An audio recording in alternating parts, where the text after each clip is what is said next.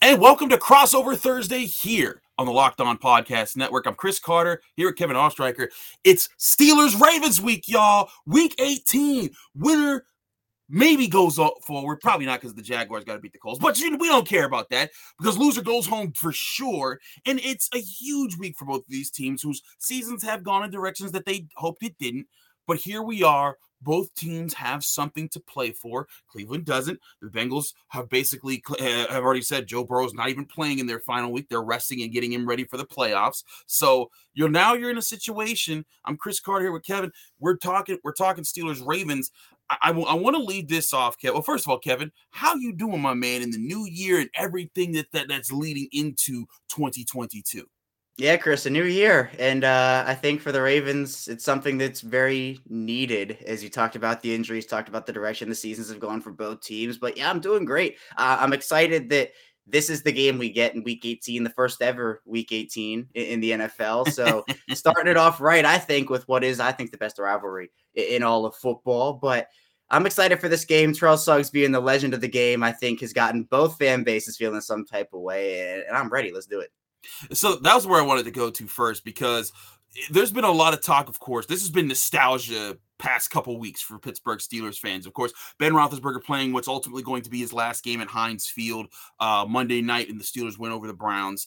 And then the next day, we're talking to Mike Tomlin during his press conference, and he's talking about the, the the the, history of the rivalry and the impact of it. And he talked about he's like what always made the rivalry was the players who played it. You know, Hines Ward and Ed Reed, Polamalu and Flacco, and then Ben and Suggs. You know, those guys. Be, and of course, Ben and Suggs are really tied to each other because there's been a lot of trash talk between the two. There's been a lot of big plays from Terrell Suggs where he sacks Ben Roethlisberger. There's been plays where Ben's escaped him or thrown touchdowns and done crazy things. And, and that's and he's right. That's built the legacy of this rivalry. And then here you are Ben's what might be his last, what might be his last game, last regular season game, and you know definitely his last game in Baltimore.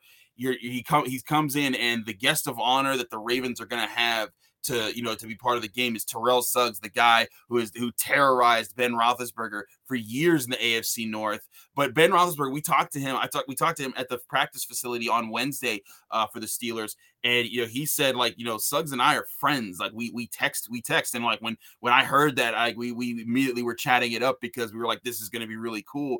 It, it's it's so it's so funny. We were talking about this off camera, Kevin. It's so funny to me how the the rivalry has changed from complete and utter hatred to this like respectable indifference. Yeah, and you know it's funny because I think at least for Ravens fans right now, the Bengals are the biggest rival for them because of the way that the Bengals have, you know, for lack of better terms, beat them down over those mm-hmm. over these games in the 2021 season. Cleveland also, but with Pittsburgh, you have two teams that look they don't like each other. like mm-hmm. you know that that's still a very big fact, but it has turned to that to that more like hey, you know what? We do respect them and they're a good football team and they have talented players. And I don't think that lessens the rivalry anymore. But, you know, you look back on the, the Hines Ward hit to Ed Reed and the Ben breaking his nose and all these different memories that a lot of different people have dating back to, you know, Ben's first game, which, yeah. which is kind of funny that, you know, now he's ending it, it seems like at M&T Bank Stadium. Mm-hmm. So, for the Ravens, you know, this is a game, as you talked about a bit earlier there, Chris, that still means a lot to them in terms of not only the team they're playing this week, but in terms of their playoff implications. They're not huge, right? They, do need a lot of things to happen, right. as do the Steelers, but it does mean that both teams have things to play for. And with the way that both teams have played this year, they're not going to roll over. They're not going to tank and say, well, let's get the better draft pick. As you know, it's Riley not. No, these are going to be two teams that go all out. You know, the Ravens would love nothing more than to send Ben Roethlisberger home with a loss in his final game. And it's something to that nature where I'm excited that the Ravens and Steelers get to play one last time. The Ravens have had a slew of divisional games here over the second half of the season. They've had a rough second half of the season, but regardless of if they make it, if they don't make it, you know, a win against the Steelers in their final game would go a, a very long way. It certainly would. Um, you know, and the, and the Ravens, it's it's been rough for them all year long. We knew before the start season even started, their their backfield, their running back room was was depleted. Their cornerbacks have just been picked apart one by one with injury, COVID, you name it, it's happened to them, and it, it's tough to maintain that. And then you even lose Lamar Jackson. But that's what I wanted to focus upon it with my next question is because you know, there's been you know, you know Pittsburgh fans, and, and, I'm I'm not one of the again. I cover the Steelers. I have a lot of respect for Lamar Jackson, so I'm not one of the you know one of the I'm not on the side of the Steelers fans that say, oh, Lamar Jackson's a running back and this, that, and the third. But there's Pittsburgh fans who are insinuating, oh, why don't they just keep Tyler Huntley and just send Lamar Jackson packing? And I'm like, that's a that's that, that's really short sighted just because Tyler Huntley's had some cool games where he put up really good numbers and you know he almost beat Aaron Rodgers and things like that. But Kevin, is there is there any upheaval in in amongst Baltimore fans and Raven Nation just to say like, hey, like maybe maybe Tyler should get more of a look, or does everyone kind of know, hey, Lamar's still the guy, we just got to let him get healthy? Well, you know, Chris, you'd be surprised how many Baltimore fans are kind of on the is Lamar Jackson the right player train. It's mm. not many. It's it's not many. Many know that he is, you know, for you know, straight up the better player. Yeah. But it's easy to kind of tear one of these players down while lifting up the other. Where I think it's easy to lift them both up. I mean, look, Tyler Huntley's a great player, but you know, at this point, there are obvious reasons why Lamar Jackson is the starter. I mean, not only three months ago, he put up that stat line against the Colts where he completed 37 of 42 passes and, you know, four touchdowns that come back win. And look, you know, sure, it was almost three months ago, but Jackson hasn't played in almost a month. And it's what have you done for me now lately, league? And before Jackson got injured, he was admittedly struggling very badly.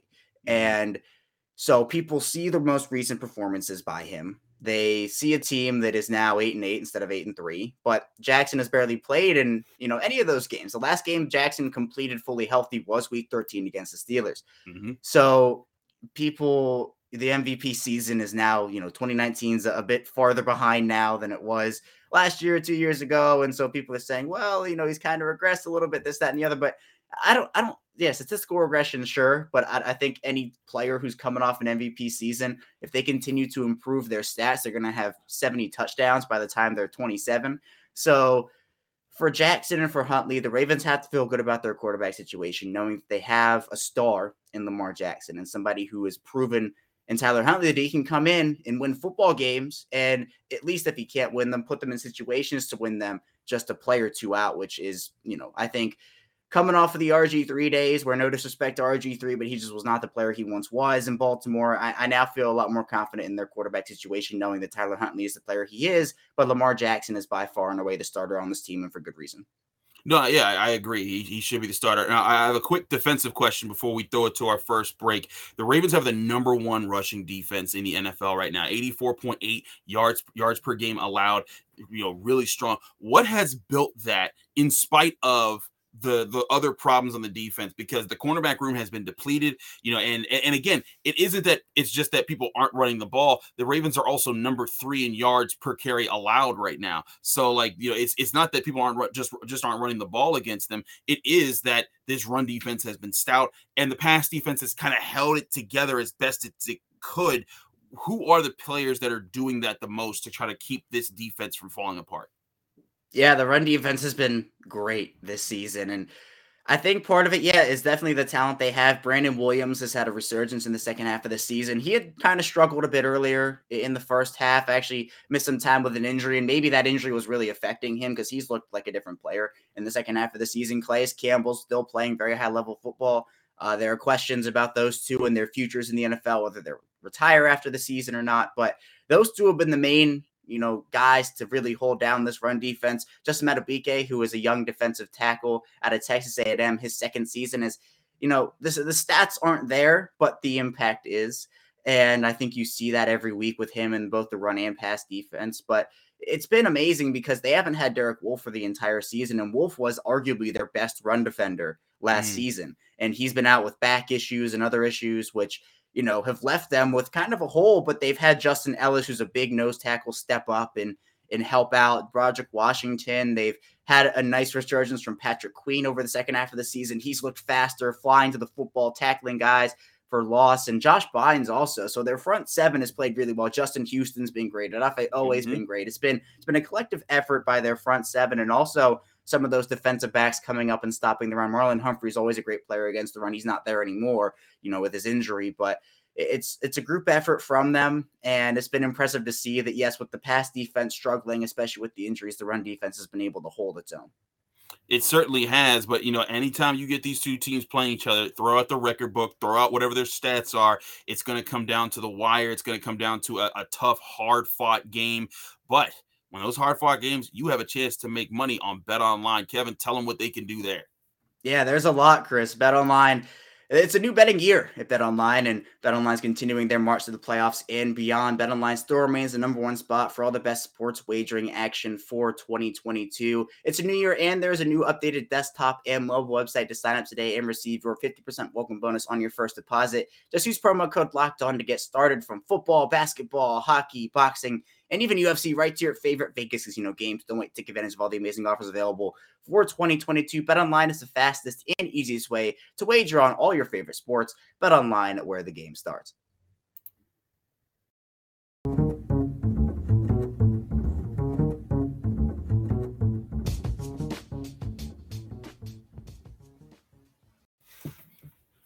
We are back here, our second segment of this crossover Thursday the last one of the regular season for both Locked On Steelers and Locked On Ravens. Kevin Oestreicher, Locked On Ravens, still here with Chris Carter of Locked On Steelers. And Chris, again, as I've said, I'm excited for this one. And part of it is because the Ravens have an opportunity to send out Ben Roethlisberger with a loss on the Ravens side. Now, obviously, on the Steelers side, people are wishing for a, a few different things than that. That's probably not on their wish list. But Chris, I'm curious to hear just about the mood in Pittsburgh right now surrounding Ben Roethlisberger. There has been, you know, a lot of love, a lot of hate for Roethlisberger as a player over the course of his career. But recently, you know, it's been, oh, he's a shell of himself. You know, he can't throw the football da da da down the field, this, that, and the other. But as his career seemingly c- comes to an end here in Week 18, whether the Steelers make the playoffs or his regular season career comes to an end, what, what's the mood in Pittsburgh right now? Is it more of, hey, you know, greatly appreciative, or is it more, all right, get out, we're ready for a, for a new quarterback to come in?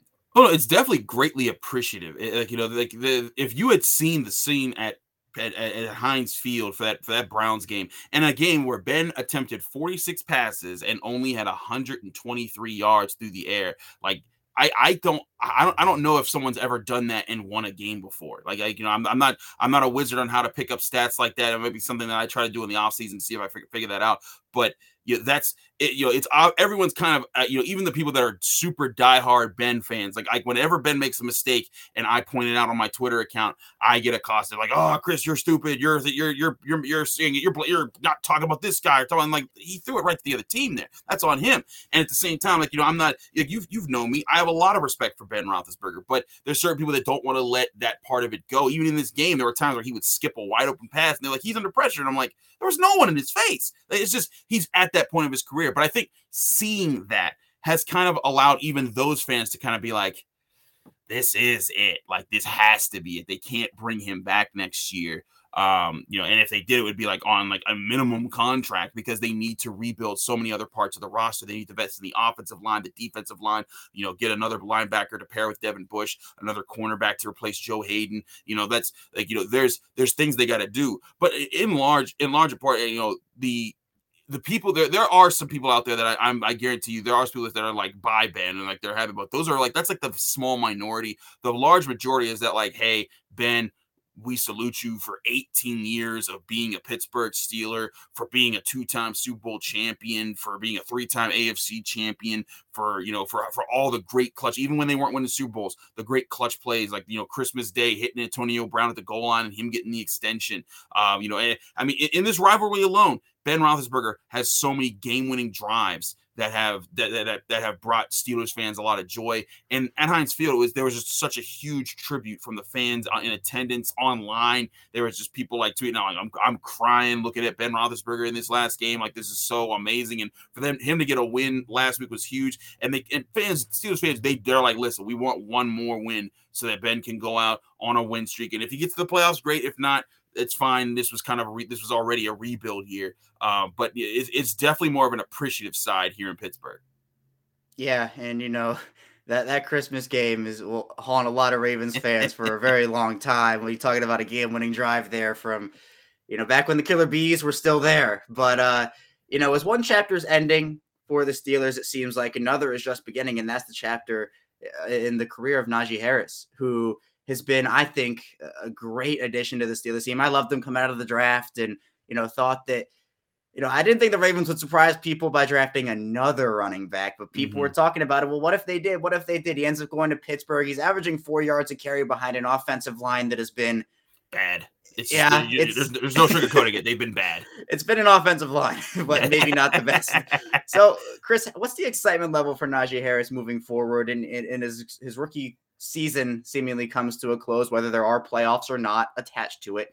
How, how has his season been for you overall? what's the excitement level moving forward for his career? Oh, the excitement level is through the roof, not just because he's a player, but because of how he carries himself. and it's really funny. You talked about how, you know, the, the, the changing of the guard and the changing of eras and moving on. But Ben Roethlisberger talked about just West Wednesday morning with us about how it was it's crazy for him because when he started his career, Hall of Fame running back Jerome Bettis was ending his, and he was like he wanted to win for Jerome. He wanted to get send Jerome out, you know, on on top. And granted, Najee can't do that, but like Ben talked about, like seeing him run that last touchdown in against the Browns to make sure that he gets that the last win that he can at Heinz Field, like that means a lot to him. And then Najee spoke Wednesday as well, saying like I wanted to do that for him. He's talked to me all year about what I can be and who I can be to this franchise and how I can carry the torch on.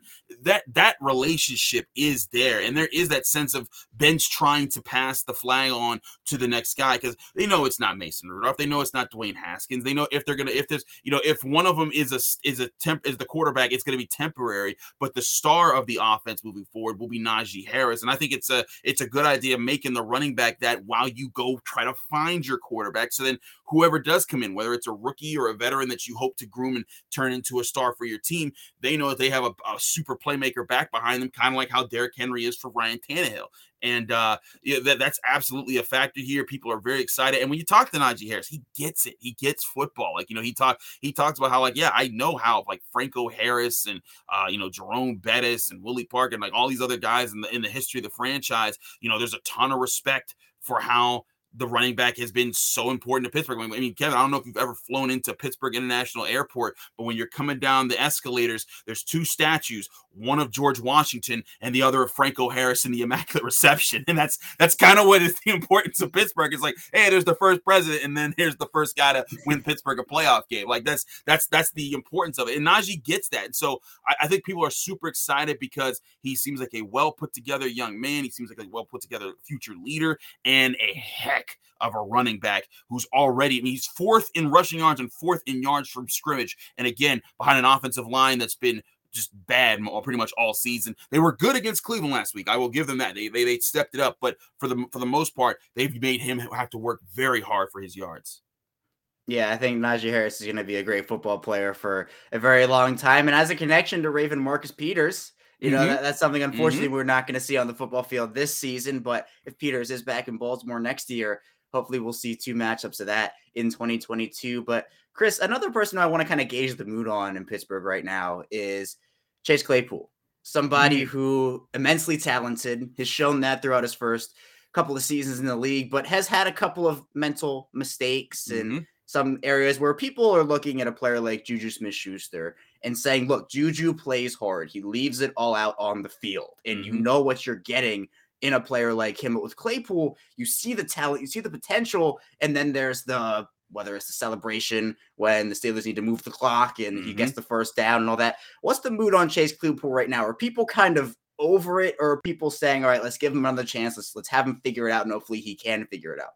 I mean, people are, are just saying, "Grow up, Chase, please." Like that, that's kind of the message right now in Pittsburgh. Uh, even before him pointing for the first down when they needed to get to spike the ball against the Vikings on the on the last minute drive, um, you know, even before that, when they got blown out by the Bengals, uh, the the next Monday we have a we have a our, our weekly Zoom with like a couple players, and he's one of the players there. And you know, when, when we asked him as the as the reporting pool, and we asked him, you know, Chase, you know, what are some things that you guys could do at practice to kind of you know make things more lively, you know, get you guys back in and kind of focused. He's like, you know, we could play music during practice, and like it was like a record scratched. And we all looked at each other in the Zoom, like, are you what? Did he just say that? And then Cam Heyward was on the radio and like he was like, he was like, he was doing a different interview. And he's like, I had to pull the headphones out of my ear and throw them because I just couldn't understand. And I think that's the thing. Chase Claypool, he's young, he you know, he's very spirited, and he wants to be he wants to be in the fun loving thing. And like Juju, he's always been about fun. But you see Juju, he's not doing those dumb things on the field. Like the most that he did was dance before games. And again, the dance before the games, it didn't impact the games. He still went out there and he was still fighting. He was still trucking people. He was still blocking people. You saw the effort. Chase Claypool's blocking has has has has, uh, has regressed this year. His catching ability has regressed this year. He hasn't gotten as open this year. Now, part of that's also Ben Roethlisberger limitations. We'll see next year with a new quarterback how that works it out. But you know, Chase Claypool, everyone wonders, you know, every time he gets thrown the ball, he he has to leave his feet and then he falls down. It's like, man, catch the ball, keep, you know, keep it, keep it going. There's hope that he could turn it around. Like, you know, I, I remind people all the time with Diontae, this time last year with Diontae Johnson, everyone thought that he was just, well, that's just a lost cause. And there, and then here he comes in and he's one of the better receivers, you know, you know, in the AFC North with the way that he's able to get open. And he's had a couple drops in the last few games, but for the most part, leading the season, he's been, he was very consistent. So there's hope that Chase Claypool can mature. But um, I think that the other part of this is that there's a lot of young Steelers that that are that are emerging as leaders that are kind of drowning out Chase Claypool, and it's like either you get with the program and you'll be with this crew, or in two years when your contract is up, you won't. Right. I think there is still hope for Claypool. I mean, you the talent level is clearly there. But yeah, some of the mistakes have been inexcusable. And yep, I'm sure that he and obviously the organization, they all know that. But Chris, a quick defensive question for you here. Mm-hmm. You know, the Steelers defense hasn't been, I think, what they wanted to be this year, you know, whether impacted by injuries or poor play execution, play calling, and whatnot. But you have a team that you know, a lot of people had high expectations for this defense coming in. And in terms of yards per attempts, they are the worst team in the NFL, giving up 4.8 yards per carry, mm-hmm. net yards per attempt passing. They've been in the middle, you know, six, that's 16th in the NFL. But what have been some of the things that have gone right and also gone wrong for this defense in 2021? No, I'll start with what's gone wrong is that you know they this team was going to bank itself on being a team that is able to is able to win up front. Its defensive front, whether it's its defensive linemen and its edge rushers, they were going to crush you, and they and you weren't going to get past them. It was going to allow Devin Bush and Joe Schobert to kind of just be free roaming linebackers. That hasn't happened. You know, Stephon Tuitt never played a game this season, and he was a guy that is an interior defensive lineman with 11 sacks last year. The only other guy not named Aaron Donald with double digit sacks uh, you know, at that at that position. And then Tyson Alualu, the guy they brought back to be the nose tackle, he he's been out for he's been out for the season. So it, that has forced, and then other guys like Carlos Davis, that's forced guys like Henry Mondeaux off the practice squad. They went and had to sign Montrevious Adams off the practice squad, Isaiah Loudermilk, a fifth round rookie, to step in. And those have been the guys lining up next to Cam Heyward, trying to fill in the void there. And it's been tough. You know, they're adjusting each week, and some weeks they put together really well, and other weeks they they don't read their keys. They're not on the game plan as, as much. And I think what's held the defense together in its toughest moments has been TJ Watt being a complete beast and Cam Heyward being a beast and Minkah Fitzpatrick being the safety valve that comes up. And when everything else goes wrong, he limits the play and says, You're not going to get a touchdown. You're going to have to finish this drive without that big play. Um, so you know, there's it, has been a lot of injuries that have, that have tested it a little bit. Um, they haven't had um, they haven't they haven't had those guys kind of step up. Devin Bush has taken a little bit longer to recover from his his torn ACL last year than they had hoped. Um, you know, but also, I mean, I think that you've seen, you know, Joe Haden's missed a lot of time, and he's probably going to miss this game now with, uh, you know, now that he's on the COVID list. Um, you know, as is the defensive coordinator Keith Butler. Uh, but you know, but they've they've seen, you know, some guys Cam Sutton's done okay. Uh, they ruined coming on, but the, the bottom line is this defense goes with T.J. Watt. Uh, the Steelers are nine and three when he plays all four quarters of a game. And uh, those three games are games where he the games he came back from injuries all they have either lost or tied every single game that he hasn't played in throughout the entire game. And to me, that's that that's when you talk when you're talking about MVP most valuable players, that's what TJ Watt brings. I mean, and you see he's played in what 14 games this season and he has 21 and a half sacks. He's he's getting pressure at a ridiculous rate uh, when you look at the amount of times he's actually told to blitz because there's a lot of times he'll drop into coverage. Like last week, he took he, he I think he had two batted passes where he jumped into Baker Mayfield's passing lane, knocked the ball down, and was like, "That's we knew that you were going there." And then on another play, he goes back and he sacks him four times. TJ's just he's become the best edge rusher in all of football, and he gets double teamed, he gets held, he gets triple teamed, but he still finds way to win. I, I think really he's the linchpin here that's kind of put everything together. And once he's out of the picture, the defense finds, you know, is, is struggling. But him and Cam Heyward, Minkah Fitzpatrick, those are the guys that have kind of emerged as the, the, the three kings of the Steelers defense. And I think the next year, the Steelers, they're going to reinvest in that defensive front. They're going to hope that Tuitt can get back healthy. They might keep Montrevious Adams because he's been a good ad. They like Isaiah Loudermilk, but I think you're going to see them pay a little bit to get a better cornerback to replace Joe Haden. I think you might see them either keep Terrell Edmunds or sign someone a little bit better there. I think you might see them go and sign another inside linebacker, Devin Bush, and that might put them the defense back where it was just you know even a year ago before they lost Bud Dupree and Devin Bush, and then the slew of defenders they got hurt uh, in their final four games. Yeah, you know, it's been kind of a ragtag team put it together on the defensive front for the Steelers this season. I know the Ravens have gone through that in the secondary. So it's just like what was expected coming into the season and what they kind of built their defense on you know, it just wasn't there for them. And it's something that both teams can kind of look at and say, well, you know, at the end of the day, the Ravens and the Steelers have gone through their injury issues, mm-hmm. but you know, they have still put together some positives on the defensive side of the. But we'll head into our final break. We'll make it back. We'll be talking about some AFC North talk as well. So some key matchups for this week 18 matchup between the two teams. So stay tuned for that. And we'll be right back. And of course, we got to talk about Get Upside. Hey, Steelers and Ravens fans, this is Chris Carter, Kevin Talk coming at you with an incredible app everyone who buys gas needs to know about. It's called Get Upside. My listeners are making up to 25 cents for every gallon of gas every time they fill up. Just download the free Get Upside app in the App Store, Google Play, right now. Use promo code touchdown to get a bonus 25 cents per gallon on your first fill up. That means you're getting up to 50 cents cash back. Don't pay full price at the pump anymore. Get cash back using Get Upside. Just download the app for free and use promo code touchdown and get that 50 cents per gallon cash back on your first tank. Some people who drive a lot are making as much as two or three hundred dollars a month in cash back, and there's no catch. The cash back gets added right to your account. You can cash out anytime to your bank account, PayPal, or an e-gift card for Amazon and other brands. Just download the free Get Upside app and use promo code Touchdown to get 50 cents per gallon cash back on your first tank. Again, that's promo code Touchdown on the Get Upside app.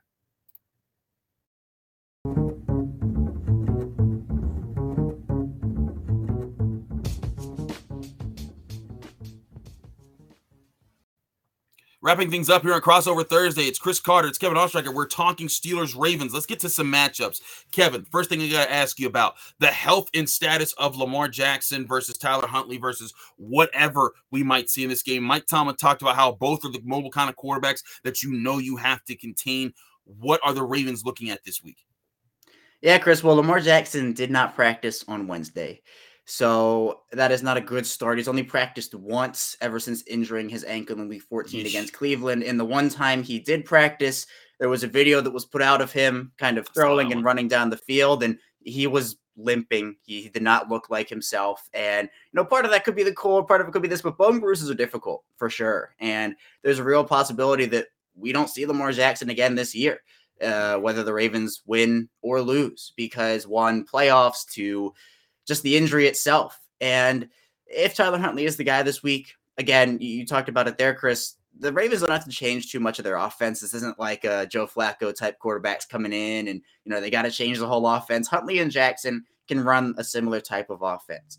Now, the drawbacks of Huntley are that he has not completed a pass over 30 yards this season. His deep ball mm-hmm. accuracy has not been good. So he's a smart quarterback. He understands when to throw the football away, but he's it's kind of weird thing to say. He's, he's a conservative aggressive quarterback and the fact that he sometimes hesitates to make the big play but he will also understand that he has to be aggressive in certain situations. He's good at checking the football down good at understanding going through his reads but you're not probably going to get those 30 40 yard bombs from him whereas jackson his deep ball accuracy is not totally there but he's improved it and you're able to hit on some of those plays. So the status of jackson right now i'd say it's more unlikely than likely he plays in week 18, but it's still early in the week, so we're not entirely sure at this point. But Chris, what, what's the injury situation looking like for Pittsburgh right now? You talked about how Joe Haden is on the COVID list at this point, Keith Butler. Also, what are some of the other players that Ravens fans should look out for in the injury report and the injury list that could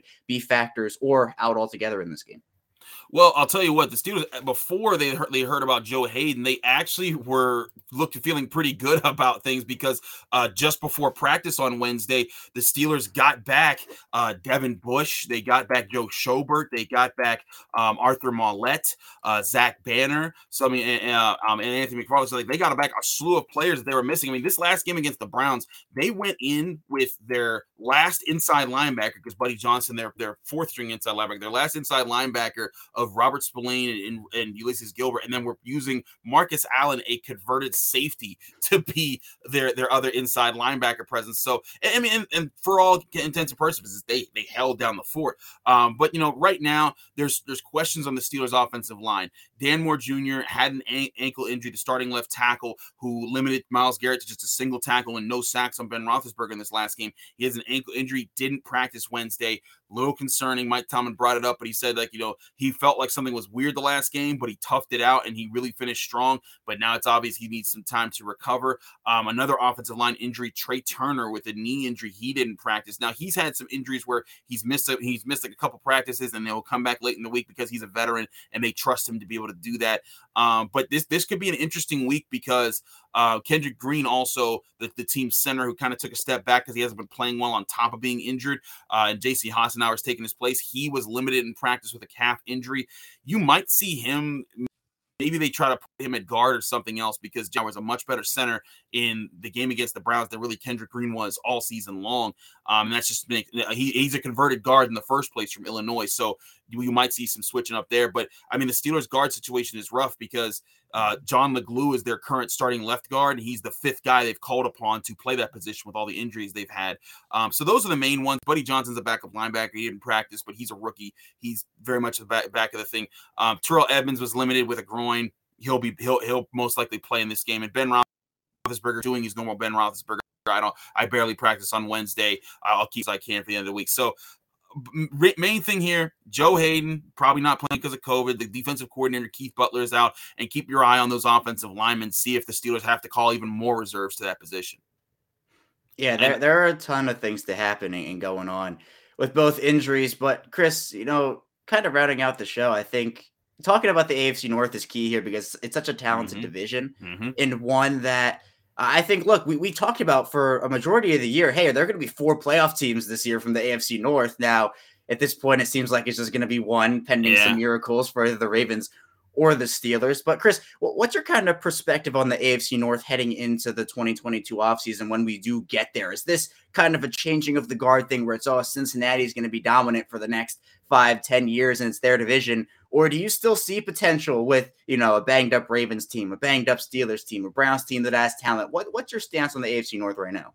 I, I, I said all along that I thought the Steelers and the Ravens would still be the teams that would be battling to the end. I was surprised by how quickly the Bengals caught on. I thought they would have much more injury problems with their offensive line being what it is. I thought Joe Burrow was going to take a lot a lot of hits and not get up as, from as many of them. Credit to Joe Burrow, he's proven to be a very tough quarterback and a very good quarterback that has you know put himself in MVP conversations this year with the way that he's played. So the Bengals deserve that credit, but I, I don't think I'm ready to just say that the AFC North has just lost to the Bengals for the next decade or so because Joe Burrow's in town. I still think Lamar Jackson is a fine quarterback who's going to keep the Ravens relevant. They're going to be able to continue to retool around him, get him more weapons, you know, reload up the defense. And I think the Ravens will be back at it. And I think the Steelers, if there's nothing else that Mike Tomlin has shown you over the past several decades, the, the, the 15 years of not having a losing season, the longest streak to start a, a coach's career in NFL history, it's that he is able to form the team around strengths, cover up weaknesses, and say, hey, this team might not be the best team out there,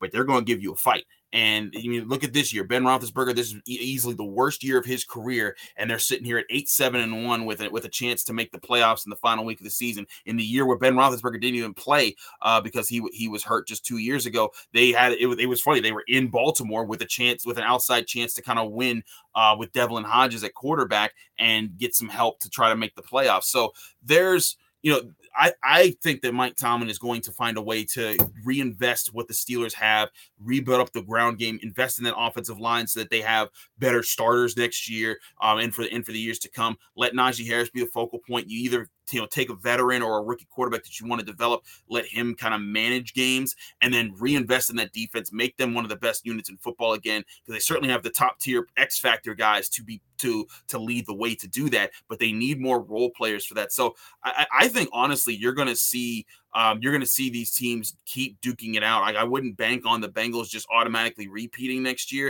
Um, I, I, think the Bengals they've had a great year, but they've also been the least uh, you know the least accosted team when it comes to injuries. You know the Ravens have been decimated. The Steelers have not decimated as much as the Ravens, but they've dealt with serious serious injuries. The Browns I mean, you were on that AFC North preseason call when I told Jeff Lloyd that, that I said they were going to go nine and eight, and he came at me saying that they was uh that I was over, that I was over, that was you know calling them to regress when there's no way they could and i was i, I overstated them with the with, with the nine and eight prediction. Um you know so I, the browns i think have a lot of structural issues that still are going to plague them for, for for some time and i think a lot of it is around baker mayfield if they get rid of him if they get someone else i think that they might be they might be right up in the mix but i think this afc north division for the next you know you, have got two franchise quarterbacks in, in jackson and burrow um, the steelers are going to be looking for their guy very soon but with all that, these are organizations that are finding ways to compete. I think they're going to be in the run for the for for the foreseeable future.